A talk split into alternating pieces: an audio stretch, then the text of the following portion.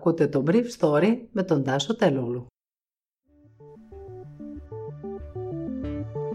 Καλημέρα σας.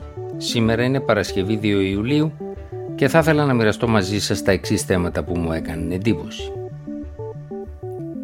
Η Επιτροπή των Επιδημιολόγων επιβάλλει τον έλεγχο με rapid test για τις μετακινήσεις προς τα νησιά για όλους τους ταξιδιώτες άνω των 12 ετών, ενώ συγκρούεται με τους ακτοπλώους για την πληρότητα των πλοίων.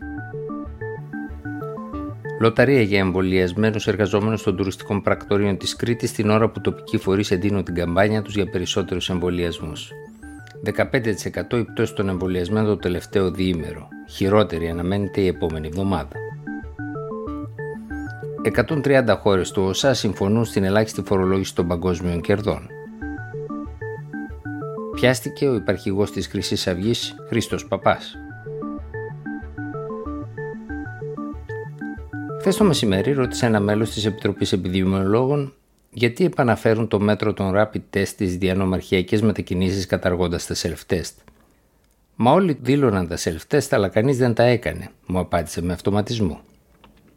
Το μέτρο, από την εφαρμογή του οποίου εξαιρούνται τα παιδιά κάτω των 12 ετών, θα σπρώξει, εκτιμούν στην κυβέρνηση, περισσότερους νέους 18-24 χρονών να εμβολιαστούν καθώς θα θελήσουν να αποφύγουν τα 20 ευρώ που θα πρέπει να πληρώσουν για να πάνε σε έναν νησιωτικό προορισμό.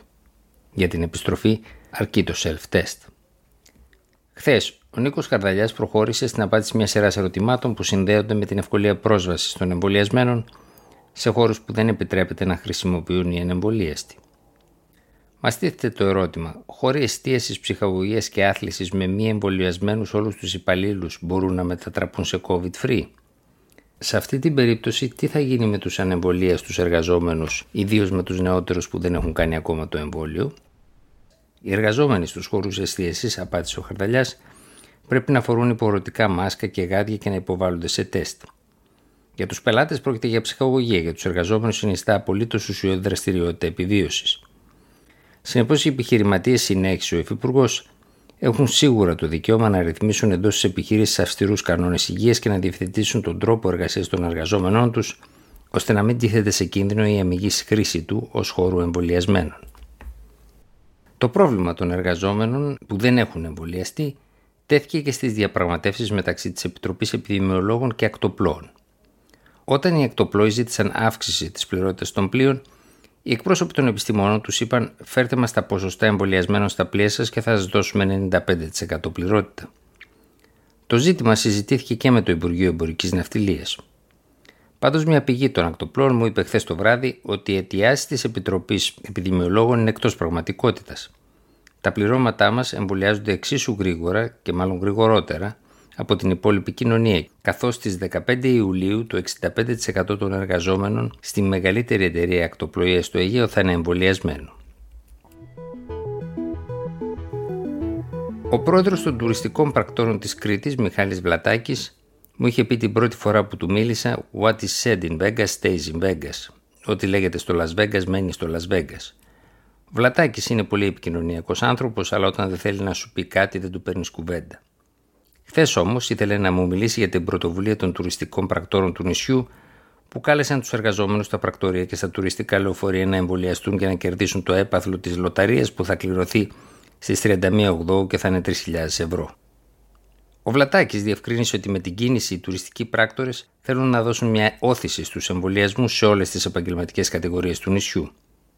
Θα κάνουμε και άλλα τέτοια, υποσχέθηκε την ώρα που μία σειρά από σύλλογοι στην Κρήτη, όπως για παράδειγμα ο Ιατρικός Σύλλογος Ηρακλείου, τρέχουν τη δική τους καμπάνια με σύνθημα «Ο γιατρός σου εμβολιάστηκε, εσύ». Παρ' όλα αυτά, ο αριθμός των εμβολιασμένων στη χώρα μειώθηκε κατά 15% το τελευταίο διήμερο και για την επόμενη εβδομάδα τα πράγματα είναι σκούρα, καθώς αναμένεται ακόμα μεγαλύτερη μείωση του αριθμού των εμβολιασμένων. Σε μια ιστορική συμφωνία κατέληξαν χθες 130 χώρες που διαπραγματεύονταν υπό την αιγίδα του Οργανισμού Οικονομικής Συνεργασίας τη μεταρρύθμιση της φορολόγησης των πολυεθνικών κολοσσών. Η συμφωνία αυτή προβλέπει την επιβολή ενός φόρου τουλάχιστον 15% στα κέρδη των μεγαλύτερων επιχειρηματικών ομίλων του κόσμου. Είναι ένα ιστορικό πακέτο που θα εγγυηθεί ότι μεγάλες πολυεθνικές εταιρείες θα καταβάλουν το δίκαιο μέρος των φόρων που τους αναλογεί στον κόσμο αυτό, είπε ο Ματίας Κόρμαν, Γενικός Γραμματέας του Οργανισμού Οικονομικής Συνεργασίας και Ανάπτυξης, σε σχετική ανακοίνωσή του. Εννέα χώρες, ανάμεσα στις οποίες η Ιρλανδία και η Ουγγαρία, εμφανίστηκαν πολύ επιφυλακτικές στις προτάσεις που έκανε ο ΟΣΑ και που είχαν μπει στο τραπέζι των διαπραγματεύσεων. Οι δύο αυτές χώρες της Ένωσης δεν υπόγραψαν την κοινή διακήρυξη. Το κείμενο βασίζεται στη συμφωνία στην οποία είχαν καταλήξει στο Λονδίνο οι χώρες των 7 πλουσιότερων βιομηχανικών χωρών του κόσμου.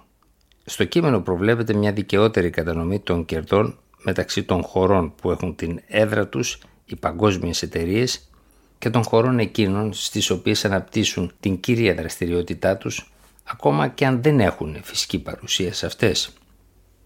Ο όρος αυτός στοχεύει σε εταιρείες όπως η Google, η Facebook και η Amazon, οι μεγάλες εταιρείες δηλαδή που αποκαλούνται και κόλωσή του διαδικτύου.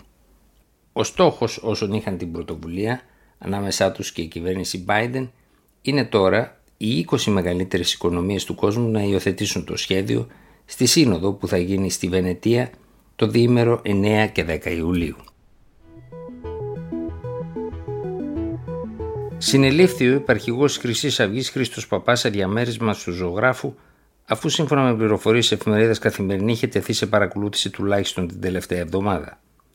Ο παπάς που εφέρετο μετά την απόφαση να γίνει φυγόπινος να βρίσκεται άλλοτε στην Νότια Αμερική και άλλοτε σε παλαιοημερολογήτικο μοναστήρι της Σερβίας, φαίνεται ότι ουδέποτε εγκατέλειψε τη χώρα. Τη νύχτα κρατήθηκε στη Γενική Αστυνομική Διεύθυνση Αττικής πριν μεταφερθεί σήμερα ενώπιον του εισαγγελέα. Τον Οκτώβριο ο παπάς είχε καταδικαστεί σε κάθερξη 13 ετών με την κατηγορία της Διεύθυνσης Εγκληματικής Οργάνωσης. Ήταν το Brief Story για σήμερα Παρασκευή 2 Ιουλίου 2021.